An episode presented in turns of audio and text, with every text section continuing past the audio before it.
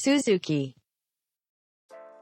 はい、ということで、えー切腹の歴史第、今回が3回目になりますね。うんいやー、なんか前回ね、なんかはい。人間にとってこう腹っっていうものがどういう意味を持つかみたいなのがあったじゃないですか。はい。でさっはいき休憩中にぼーっと考えてたんですけど、なんか人間って勝手にいろんなことに勝手に意味付けして勝手にそれに従ってるなって思いましたなんか。うんうんうん。無常感にさらされちゃって。いやいやなんか。こうね腹の中に真心があるって誰かが言ってうんで、うん。確かにってなって本当にその通りの挙動を取ってるなっていうのが なんかうん。いろんなところで起こってるなってこういろんなことを思いながら。本当ですよね。はい。こういう問題とかを見てみるとほら僕たちってそれって文化の問題だからみたいなことを言い方をするときに文化ってすごく簡単に変えられるような感覚を受けると思うんですよね。うんうん。ものすごくアプリっぽいっていうかソフトウェアっぽい感覚を受けると思うんだけれども僕たち全然それコントロールできないみたいなのがすごく感じますよね。できおないっすよね。腹の中に真心があるなんてはい。それ変える変えようと思って変えられるもんじゃないじゃないですか。むず。いっすよね 権力がある人間が言ってもダメっすよね。うねん確かに。ああ、それはそうだ。はい。で、それを見せるために世間体によってこう腹を切り裂かれるっていう。そうそう。そう。いや世間というものにね。うん。いろんなこと考えてましたね。例えば握手をするって友好の印じゃないですか。例えば人と人が、うん。でもこれって握手をすることを友好の印って決めたからそうなってるだけであって。うん。なんか。うんうん。うんうんうんいや全部に人間って意味付けするんやな勝手にストーリーを。って思いました、なんか、確かに。うんうんうん。確か まあまあ完全に余談でした。すいません、うん。はい。さあさあ。ということで、はい。切腹のに。話ですね、はい、3話目ですね。3話目はですね、あの江戸時代の切腹、そしてもう少しその刑罰としての切腹についてはい。紹介していきたいなというふうに思います。はで、あの刑罰としての切腹って。あの前回にも少し触れたと思うんですけどもう少し追加で話しますね。いうんで大体室町時代の頃から刑罰として切腹が採用されるようになるんですね。うんうんでどうしてその切腹が刑罰になっていったのかっていう背景にはこれもですねおそらくはですね古代の自陣といううものに由来することであるというふうに言われてるんですよね。この自陣っていうのはこう自分の字で陣っていうのは尽くすっていうあ尽くすの方か刃じゃなくて。そうですね。はいはい。の方にあるというふうに言われてるんですよね。でこの自陣っていうのは別に切腹ではないんですよね。あの自分で自害をするっていう風な意味なんですけれどもはい。この刑罰としての自害ですよね。切腹ではなくて刑罰としての自害っていうのが実は古代の日本からあったんですよ。はいはいはい。はい、これがですね例えば奈良時代ですね。奈良時代の律令の中にこう極令っていう、まあ、今で言うと刑法みたいなのが定めがあるんですよ。でその中にこう今一定以上の、まあ、役人とか貴族に関してはこう悪役以上の罪でない場合は自分の自宅で自陣することを許すっていうふうに定められてるんですよね。えー。許すっていうことはその名誉刑なんですよね。はいはいはいしあの罰として死刑を与えるけれども誰かに殺されるんじゃなくて自分で自分の命を終わらせるっていう名誉ある死を賜るっていう風なあの意味合いなんですね。これがですね、まあ、奈良時代の中から実は律令の中では定められてたということです。えー別に切腹ではないですよ。ううんんで厳密に言えばその執行方法っていうのは定まってなくて、まあ、服毒とか毒を飲むとかですねあと首吊りとかそういった方法がいろいろ取られていたようですね。うんうんうんだから刑罰としての自害は古代からあった。で、その中から、こう、切腹もその刑罰的な側面として、こう、室伏時代から徐々に出てくるようになったっていうことですね。はいはいはいはい。そして切腹ですよね。で、うん切腹は、あの、室伏時代から、あの、刑罰として、死刑の一環として行われるようになったわけなんですが、まあ、これれもですね、えー、と罪を償うっていう形の機会をこう目上の人主君とか将軍から賜るっていう風な形ですよね。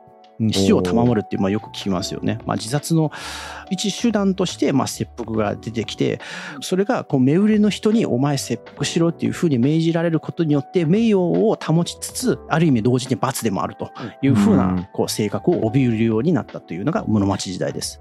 うん。だからまあ懲罰の中でも少しの情けをみたいな自分で決める選択権はお前にやるぞっていうなんか最後のねえっとプライドを保たて保させてやるというかうんはい、このなんか建前っていうかその自分で自分のけじめをつけるっていう建前を守ることがやはり武士にとっては大事だったんでしょうね。うんその武士っていうのはですねこう特にこれは江戸時代になってからこの観念が強かったんですけれども自分で自分のことをけじめつけられる存在だっていうふうな認識があるんですよ。武士っていうのは。だから自分で自分をけじめつけられるからななんか罪を犯した時に武士としてこう自分でこう切腹をするっていうことが武士に許されたんですよね。はいはい逆に民衆農民とかは自分で自分のことをけじめつけられない、えー人間なので武士によってこう首を切らないといけないっうんていう風なほうこう捉え方なんですよね。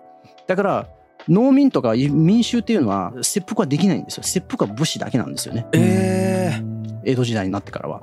面白いね。もちろん自分で自主的に切腹する一般民衆もいますよ。ただ、こう、オフィシャルな刑罰としての切腹というのは武士にしか与えられなかったんですよ。とか、なんかフル人権みたいなのが武士にしかない状態ってことだよね。そうですね。自分のことを決められるのは武士だけで、武士以外の身分の人たちは自分のことを決められない、自分の死さえも決められない。みたいな状況になってるっていう、限定的な人権しか農民にはないっていあーそうですね。感覚だよね。うん。これ明確にだから差別化をしてるっていう目的もあったっぽいですよね。うんなんかうん。うん武士が他の農民とかよりも優位であるというか、支配階級ですね。気高いし、人格的にも高いし、道徳的にも優れているっていう風な前提、建前に武士はあるんですよ。そうかそうかだから武士の、えー、と立場を社会がこう担保してた守ってたみたいなイメージか、うんうんなるほどなるほどそうですね。はいはいはいで、もう一つ、その武士と切腹の関連について、あの、面白いテーマがあってですね、はこう、喧嘩ってよくするんですよ、武士って。いめちゃめちゃゃ喧嘩をするんですよ。わかりますよね。絶対もうね、本当に、あの、本編の古典ラジオの番外編で、ほら、青柳さんが出てきた、あの、うんヤンキー編あったじゃないですか。マジで、マジであんな感じなんですよね。あの、昔の喧嘩の事例とか読むと、なんか道でこうすれ違って、そのなんかちょっとぶつかった時に、ああみたいな感じで始まって、最後に殺し合いが始まるって。っていうのが割とね、普通なんですよね。で、この喧嘩を決着させるために、こう切腹が用いられるようになったんですね。うんはい。っていうのも、これも室町幕府が元祖だったっていうふうに言われてるんですけれども、はいはいこう武士喧嘩しますよね。で、喧嘩して、もし喧嘩して相手を殺してしまったら、まあ理由を問わず切腹だったんですよ。それはなんでかというと、喧嘩両成敗だったんで。なるほどで、時代劇とかでよく見られるような、例えば武士が自分の不始末の責任を取って切腹するとかさせられるというようなことは、この室町幕府以前には見られなかったそうなんですよ。へえある意味室町幕府が喧嘩の最後の決着として切腹をまあ導入したっていうことですね。へえはい、でここでちょっとですね話をそれるんですけれども武士にとって喧嘩とはそもそも何かっていうのがですねこれもですね、うん。結構日本のこう武士研究の中でも大きなテーマなんですよね。これもね、本当相当面白いんですよ。うん。で武士がですね切腹に追い込まれる事例でうん。最も多いのは実は喧嘩をして相手を切り殺したものなんですよね。うん。これが一番ね武士の切腹の要因として多かったみたいです。ほう。はい、それなんでかっていうと武士っていうのは戦闘者なんですよね。ファイターなんですよ、はい。つまり彼らは個人の戦闘力を基盤に主君に使えてる存在なんですよ。そうですね。だからこう自分が戦闘力を持っているっていうことをですね証明しないといけないんですよね、うんうん。うん、それはもちろん戦では当たり前ですよ。戦では当たり前に証明しないといけない、でも喧嘩でも証明しないといけないんですよ。それは何でかというと武士同士の喧嘩っていうのは小規模な戦なんですよね。彼らにとっては、はいこれはもうね喧嘩が起きてしまったらやらないといけないっていう風なのが武士という人たちなんですね。うん。で当時の喧嘩の事例とかあの紹介したいんですけれども、うん。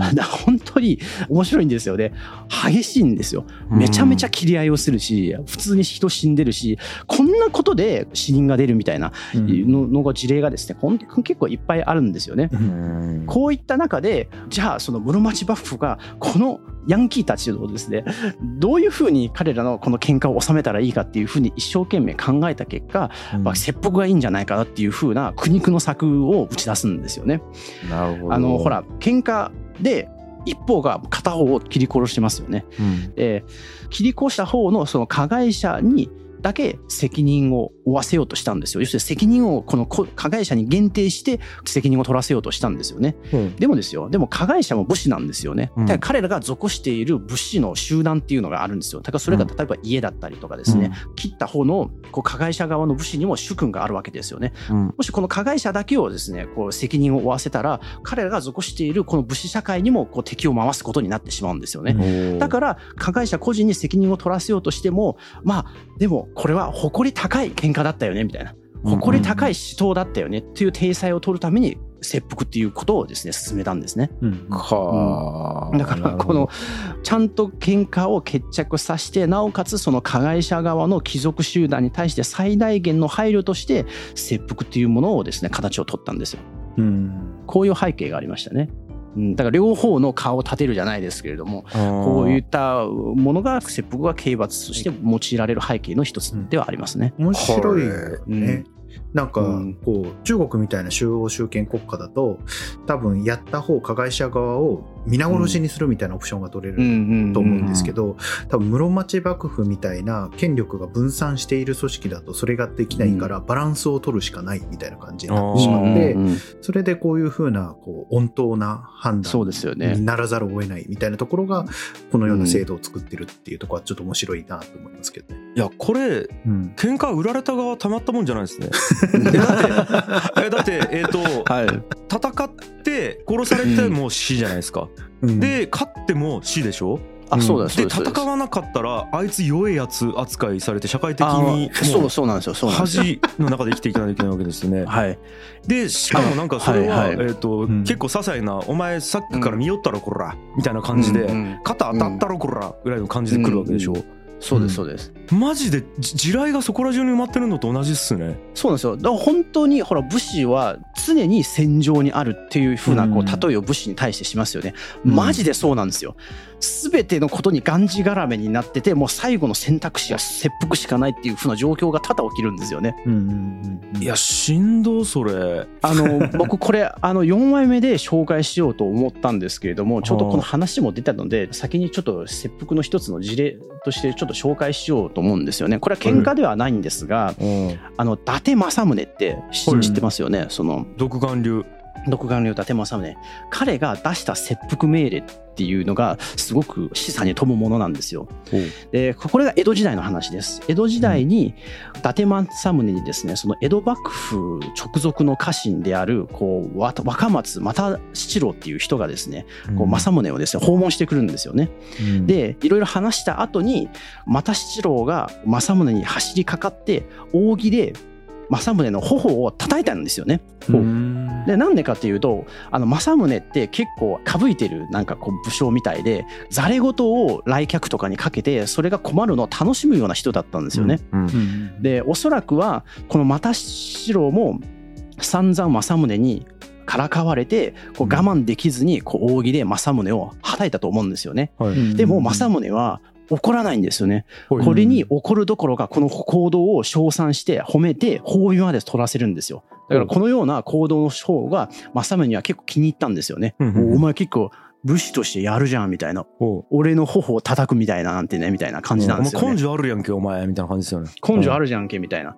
でもこの又七郎が帰った後に政宗はですねそばにいた小姓ですね、まあ、自分の側近みたいなお男の人を呼んで「お前おお前主がお前の目の前で頬を打たれたんだぜお前何もしなかったよね切腹な」みたいなうおー こんな世界です。あだからやっぱヤクザやな。あのこれヤクザっすね。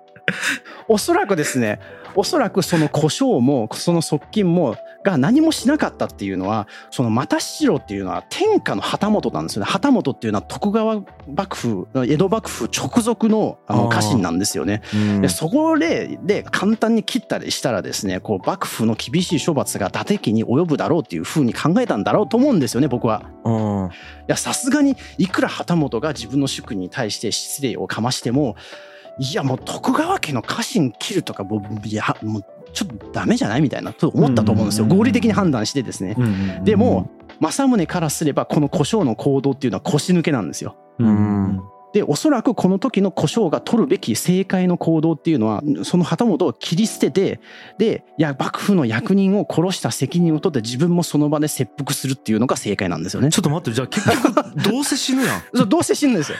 だからも政宗が旗本のその又七郎に叩かれた時点でもう胡椒っていうのはもう死ぬしかなかったんですよね。どっちにしろう。自分関係ないのに？そうそうそうそう。それがただね、その死に方が主君に褒められながら名誉ある切腹をするか、主君に怒られながら名誉のない切腹で死ぬかのどっちかに 二者択一なんですよ。その時点でその選択肢がなかったんですよね。そういう世界で彼らは生きています。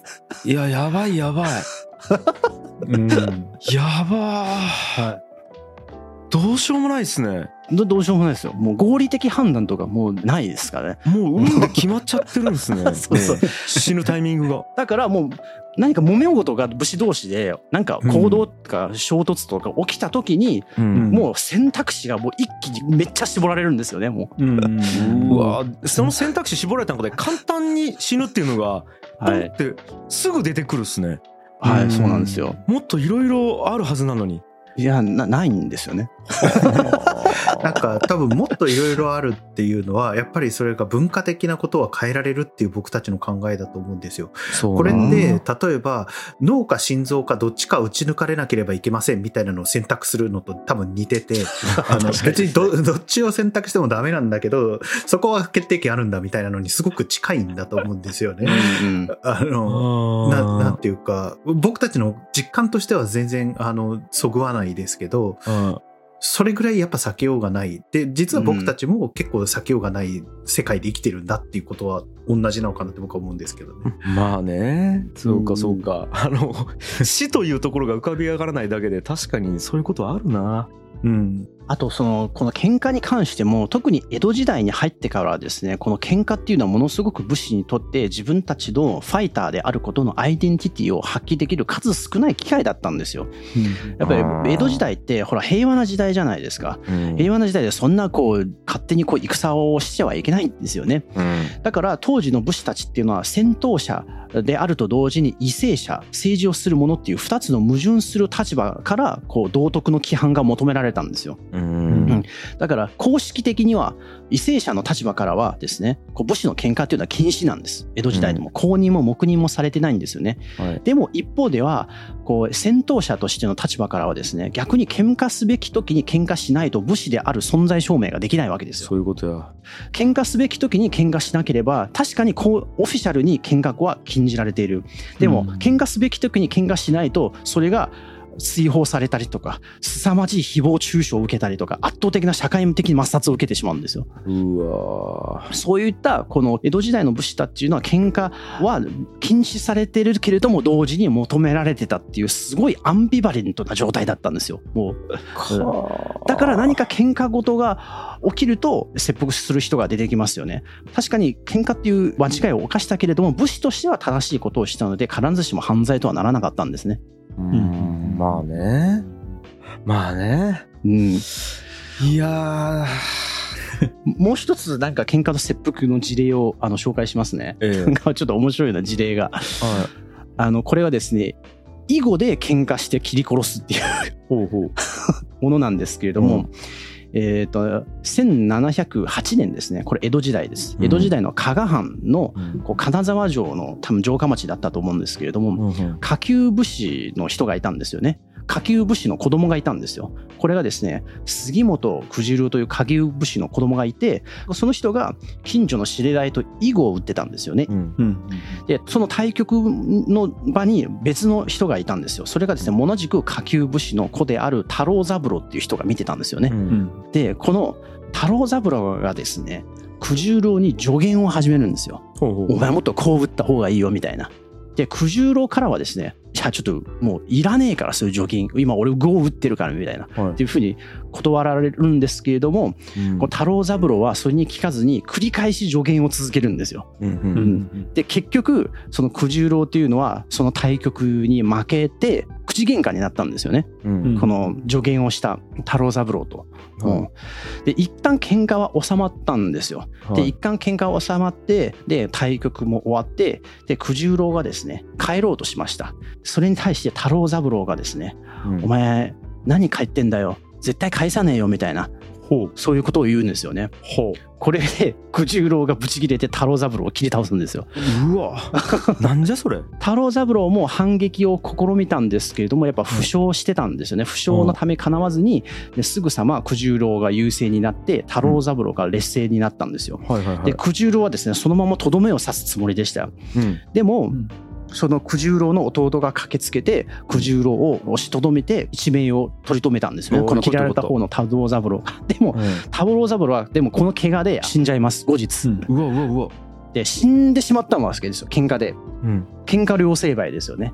うわ。はい。で九十郎も切腹しないといけない。うん。えこの時九十郎は16歳。太郎三郎は13歳ですよ。えいやーやば。はいでここからが ちょっと興味深いのがはこの切った側の九十郎ですよね。うんこの武力行使がですね、彼の上司たちから高く評価されるんですよね。いえなんで？お前武士としてやるじゃんみたいな。っていうふうに評価されるんですよ。で、加賀藩の家老ですよね。今で言うと大臣もこの九十郎の行動を、うんあの間違ったことっていうふうに捉えてなかったんですよね。で、九十郎の切腹が決まりました。で、いろいろ段取りを周りの人たちがしていきますよね。で彼を犯罪者として切腹させるんじゃなくて武士として立派に切腹できるよういろんな取り計らいがあったんですようん細かい取り計らいがあってもう犯罪者として彼が死ぬんじゃないよっていう丁寧なこう扱いを受けるんですよね。うんうん。つまりどういうことだというとこの喧嘩で相手をことを切り殺したっていう罪に問われることはないんですよね。ただ自分が切腹することだけが求められたんですよ。切腹はあくまで九十郎の自主的な行動っていう建前を周りが頑張って作ろうとしたんですよね。この建前が彼らのその武士としての名誉なんですよ。はい。で切腹しますよね九十郎が。あこの切腹もですね大評判になったっていう風に伝わってますね。はい。もうこう若いのにようやるわみたいな。でこの切腹の報告を受けた加賀藩の家老たちももうみんな感激して涙を流したそうです。怖っと思いましたね。わからん これは。恐ろしいよこれ、ちょっと待ってえっと囲碁やっててうん。ギャーギャー言ってきてあー。でうるせえ黙れって言ったけどまだ言ってて結局負けて帰ろうとしたんですね。帰ろうとした。帰ろうとしてでその助言をした 子供がうん。まあ帰んなよみたいな っていう風に言って、なんやお前バシッみたいな。すっげえやべえね。えしかもだから年下でしょ、うん。年下。年下からやーやー言われてたわけでしょ？そうそうそうです、それも多分おそらくはですねあの着に触ったんでしょうね。年下を切り殺したわけでしょ？3歳も違うはい。年下を。それで評価されたと。そうですそうです。うん。あーだからいやいかに今の価値観でさばいちゃいけないかっすよね。う、ん。いや僕これ読んだ時にそもそも刀を持って日常的にそこら辺を歩いてるのってマジ狂っているねとか普通に思いましたね。狂気だもんね。狂気狂気人を殺すためだけの道具だもんね。はい。うんいやーという風な事例もありますね。はい。すごいなでこういうことが実は江戸時代にあったわけなんですけれども。うんあのちょっと話を戻って、まあ、江戸時代ですねうん前回の方でも言いましたけれども切腹というのは死刑つまり刑罰の一種として取り入れられるようになって武士だけに許された名誉刑になるんですよね。うんその切腹ができるそれ自体が武士としての身分の特権だったわけですよ。うんうんはい、で逆に言うとですね今までご紹介してきた例えば鎌倉時代とかあとはその室町とか中世のこう武士たちの切腹というのは自主的に自分たちの意思決定でしてたわけじゃないですか。うんうんでいろんなまあスタイルもちょっとバラバラだったんですけれども、うん江戸時代の切腹っていうのは逆に言えば武士が名誉を得るっていう切腹の手段が江戸幕府っていう統一政権によって管理されて手続きの中に押し込められたとも言えるんですよね。ええええでこれがやっぱ形式化して制度化ですよね制度の中にこう固められていったっていうふうなことでもあります。うんうんえー、ともう一つ読んでて面白かったのがですね切腹が公式な刑罰として取り入れられた背景にはですねうん実は殉死ブームがあったんですよ。ブーム？殉死ブーム要は主君の後を追って腹を切って死ぬっていうのがですね実はブームが起きたんですよね。江戸時代の初期には。うんで江戸幕府ってこう今までの戦国時代の世をまあ統一してできたまあ統一政権じゃないですか。うんで江戸幕府にとって重要な統治課題の一つっていうのは武士たちの武装解除なんですよね。うんで戦国時代というのは、まあ、下克上という言葉があるように家臣が主君を裏切ることも珍しくなかったわけですよ。うん自分の能力を高く買ってくれる主君を求めて国から国へ、ね、渡り歩くっていうことは、まあ、当時の武士たちにとってはごく普通だったわけですよね。でもこれがですね江戸幕府ができてから、まあ、こういう実力主義の考えっていうのは太平の世ではですね危険な価値観なわけですよね。うんうん、だからこういうことは武士たちにさせないで体制の安定と維持が、まあ、とても江戸幕府にとって重要だったわけです。うんうんつまりですねこれは武士が自分たちの死に場所を失った時代でもあるわけですよね。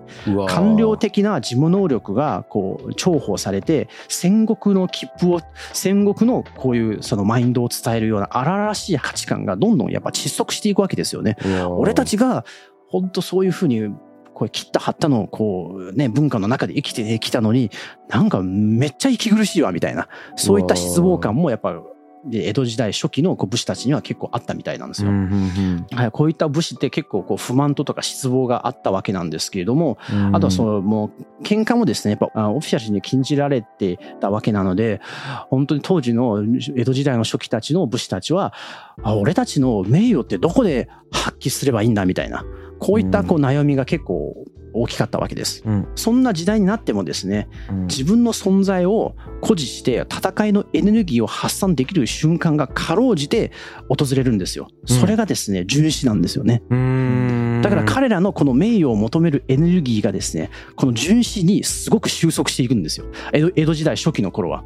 ええそれ、はいそなんかピンとこないですね。そうなんですよね。で攻撃的な衝動要するにこう戦で名を上げて死ぬみんなみたいなことができなくなりましたよね江戸時代では。はいはいでもそういった攻撃な衝動を外の敵に向けられなくなったわけですよね。これが代わりにですね自分自身に対して放ったわけです。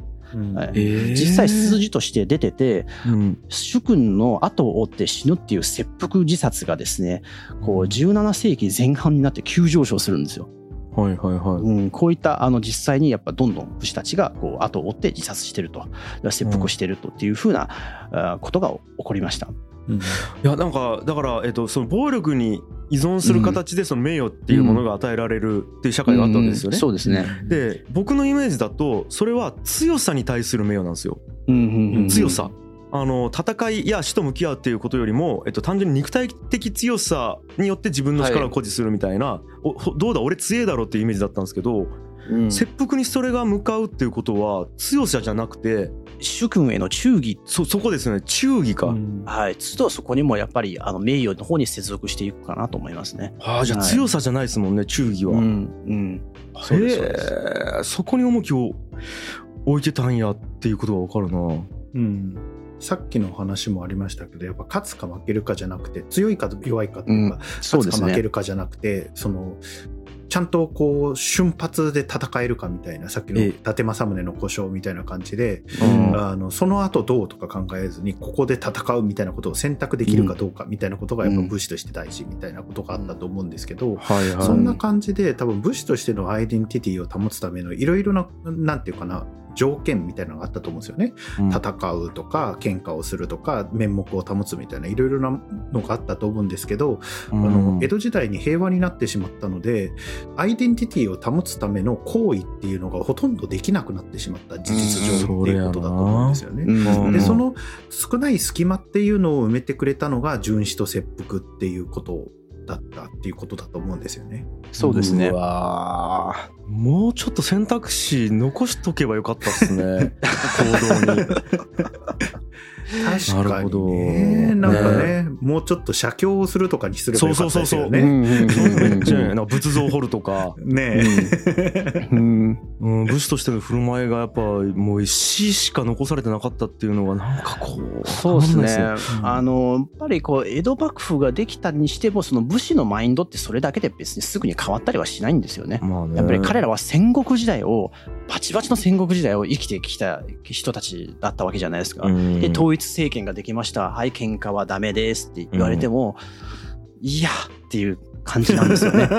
うん。でそういった彼らがそういうふうに戦国の彼らにとって古き良きマインドを保った人たちが歌舞伎者っていう人たちになっていくんですよね。うんうんうん。うん。歌舞いていくっていうふうなあの人たちになっていく。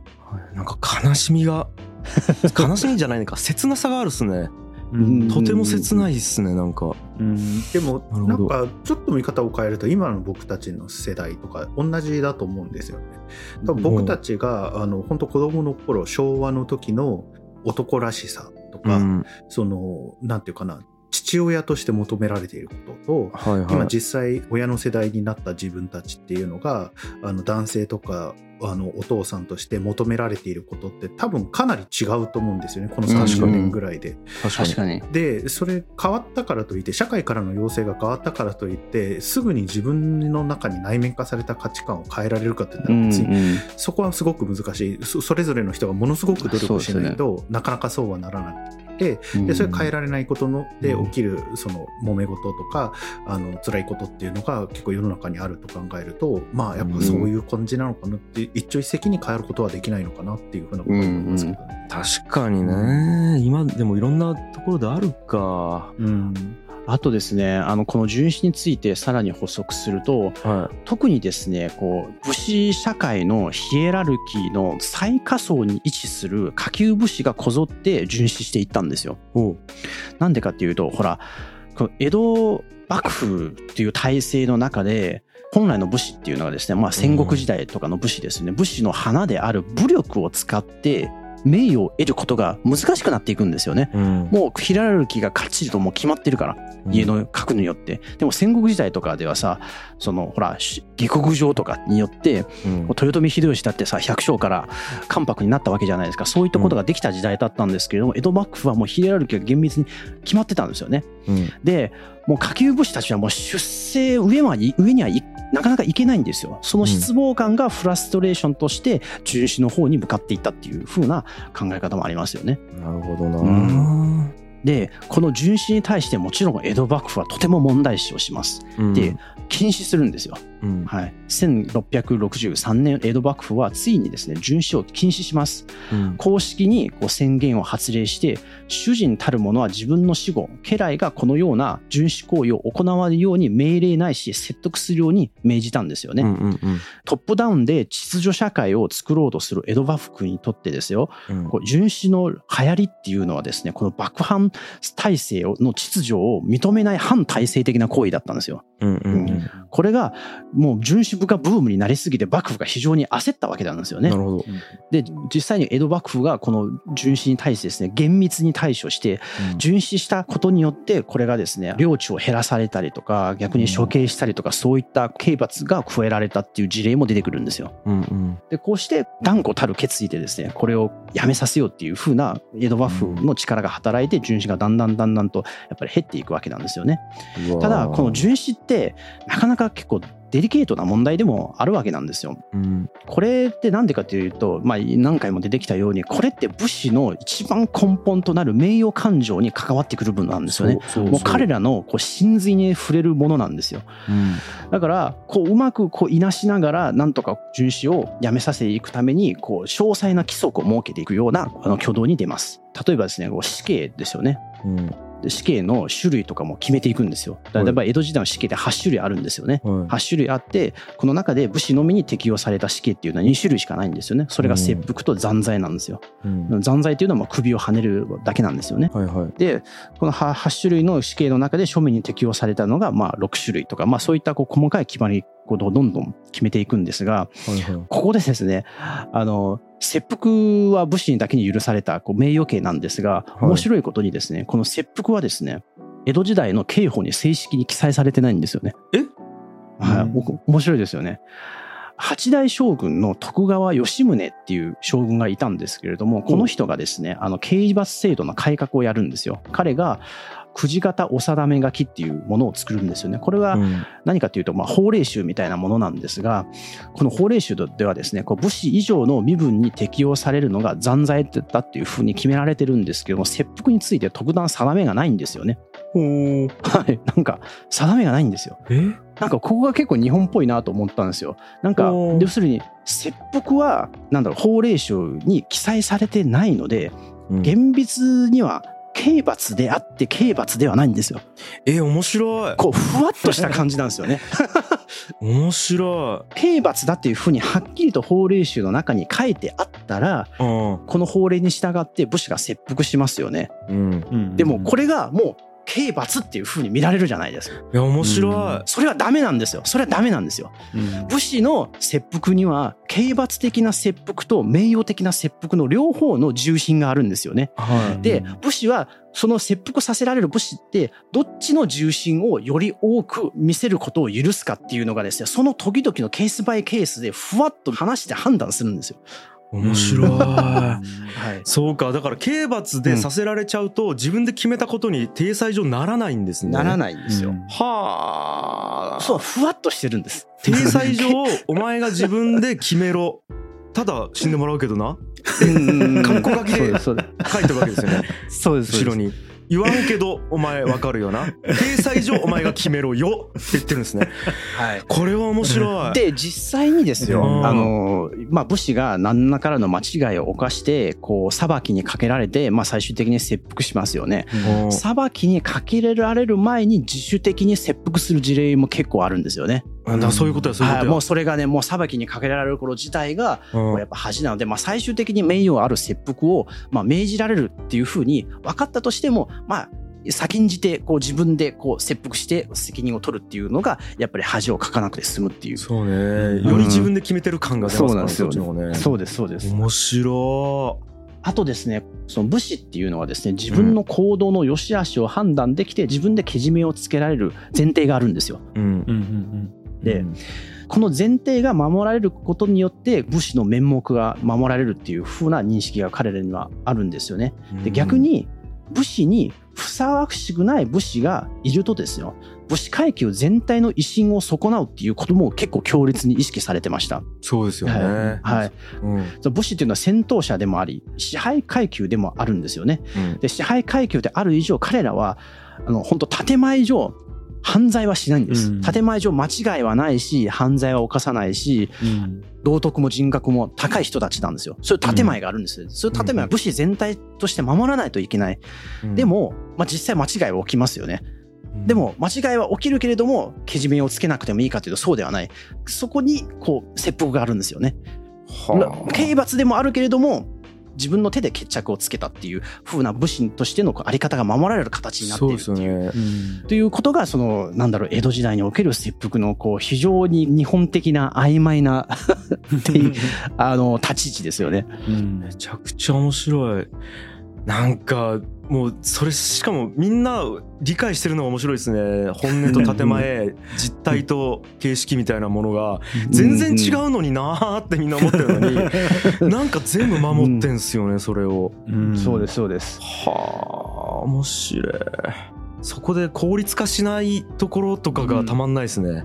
うん日本のうんうんうんよくできてるとなと思ってよくできてますね。でそのやっぱ切腹をしない武士が武士階級全員の全体の威信を下げるみたいな観念って、うん。やっぱその想像の空間さっき言った世間みたいなのを保つのにすごく大事な役割を果たしてますよね。うんうんでこの世間っていうものが一旦崩壊してしまえば今の僕たちみたいなこの人たち何を言ってるんだろうみたいな話になっていくわけう んですよね。ああ確かに確かに。うん。そこがもうものすごく絶妙なバランスで構成されててすごいなと思いますけど、すごいっすよね。成り立ってるんでしょうね。いろんななんか要素を 含んだ上で。そうですそうです。あのままさに今室越さんが言った通りでこの切腹は武士にしか許されてないんですよ。これは武士階級を象徴するやっぱ儀礼になってるわけなんですよね。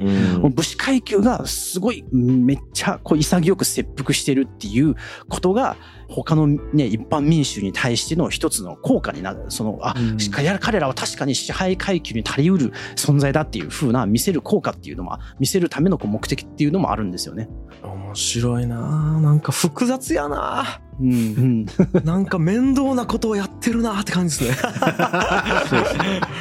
でもなんかそれがちょっと切な気持ちいいですねなんか。そうですね。切な気持ちいいな、はい。い、やー面白い。でこうして切腹が江戸時代のこう刑罰として取り入れられていく中で、まあ、切腹の形式化も起きてくるんですよね、まあ、実際に腹を切らない切腹ですよね、うん。腹を切らない切腹で儀礼としてまあ取り行われるようになっていきますし、うん。あとはその解釈人っていうのが登場しますよね。腹を切らないのでじゃあ最終的に誰が命を絶つかっていうと解釈人という人がやってできてこう彼らがその首を落とすっていう役割をえー担っていくというふうな形式が定着していきます。はいはいはあのもう2つぐらいちょっと江戸時代の切腹について面白いことをちょっと紹介しますね。いはいえっ、と1話目で言ったと思うんですけれどもいろんな地方にあのローカルな切腹みたいのがあるわけなんですよね。うんうん。切腹のこうマニュアルみたいなのが江戸時代になっていろんなところで出てこう武家の人たちも、まあ、自分たちが万が一そういった切腹をしないといけない時あるいはその誰かのこう解釈をしないといけない時にそれを保管して読んでたみたいなんですけれども。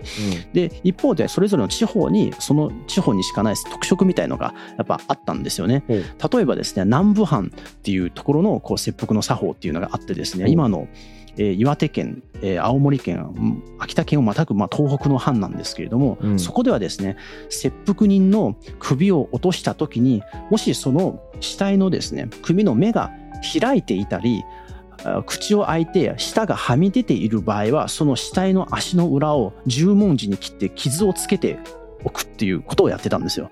なんで？それなんでかっていうと舌を出すといったような形でこう見せるこの顔の表情っていうのは怨恨を抱いて死ぬっていう風に捉えられてたんですよね。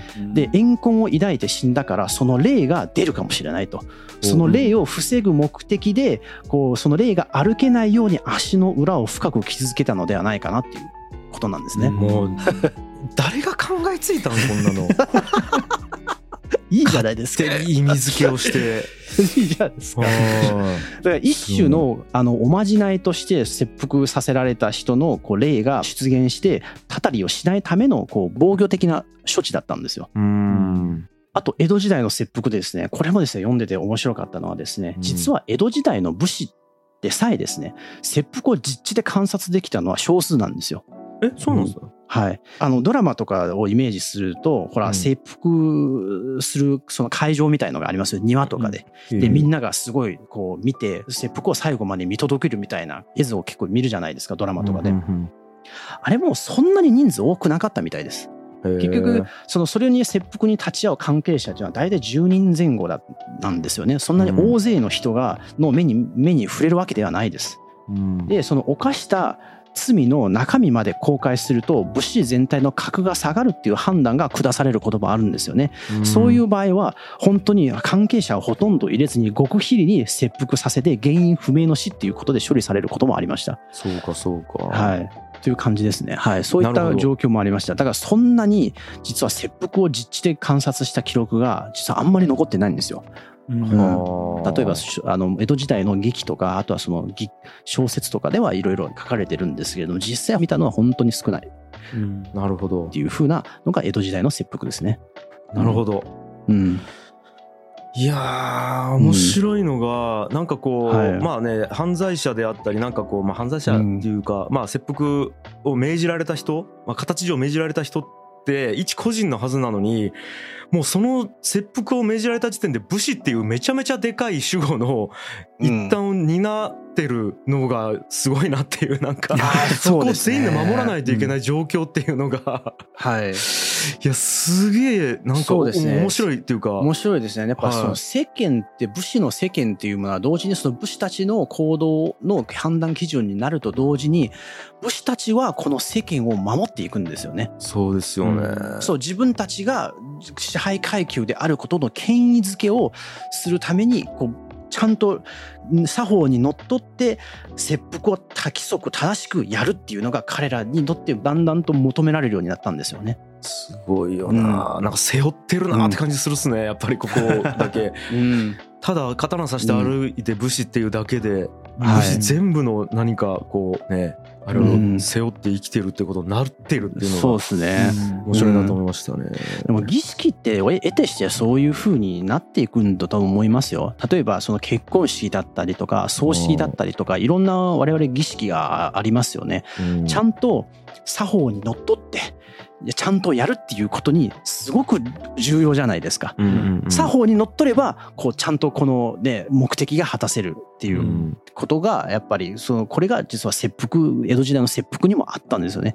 ちゃんと作法にのっとって切腹をやる。こうすることによって武士の格がひ格が保たれるし認められるっていう。うん。武士社会だけじゃなくて民衆からも認められるっていう風な観念がやっぱり武士の中にはあったわけです。面白いですよね、うん。いやなんか例えば僕だと,、うん。えー、とじゃあ父っていうレッテルがあるじゃないですか。はい。で、えーとまあ、夫っていうレッテルもあるし、えー、と会社の代表っていうレッテルもあるじゃないですか。でも僕が例えば犯罪を犯して惨めな姿を晒したとして全国の社長たちの価値下がらないじゃないですか、僕個人は下がるけど、うんうんそうですよね。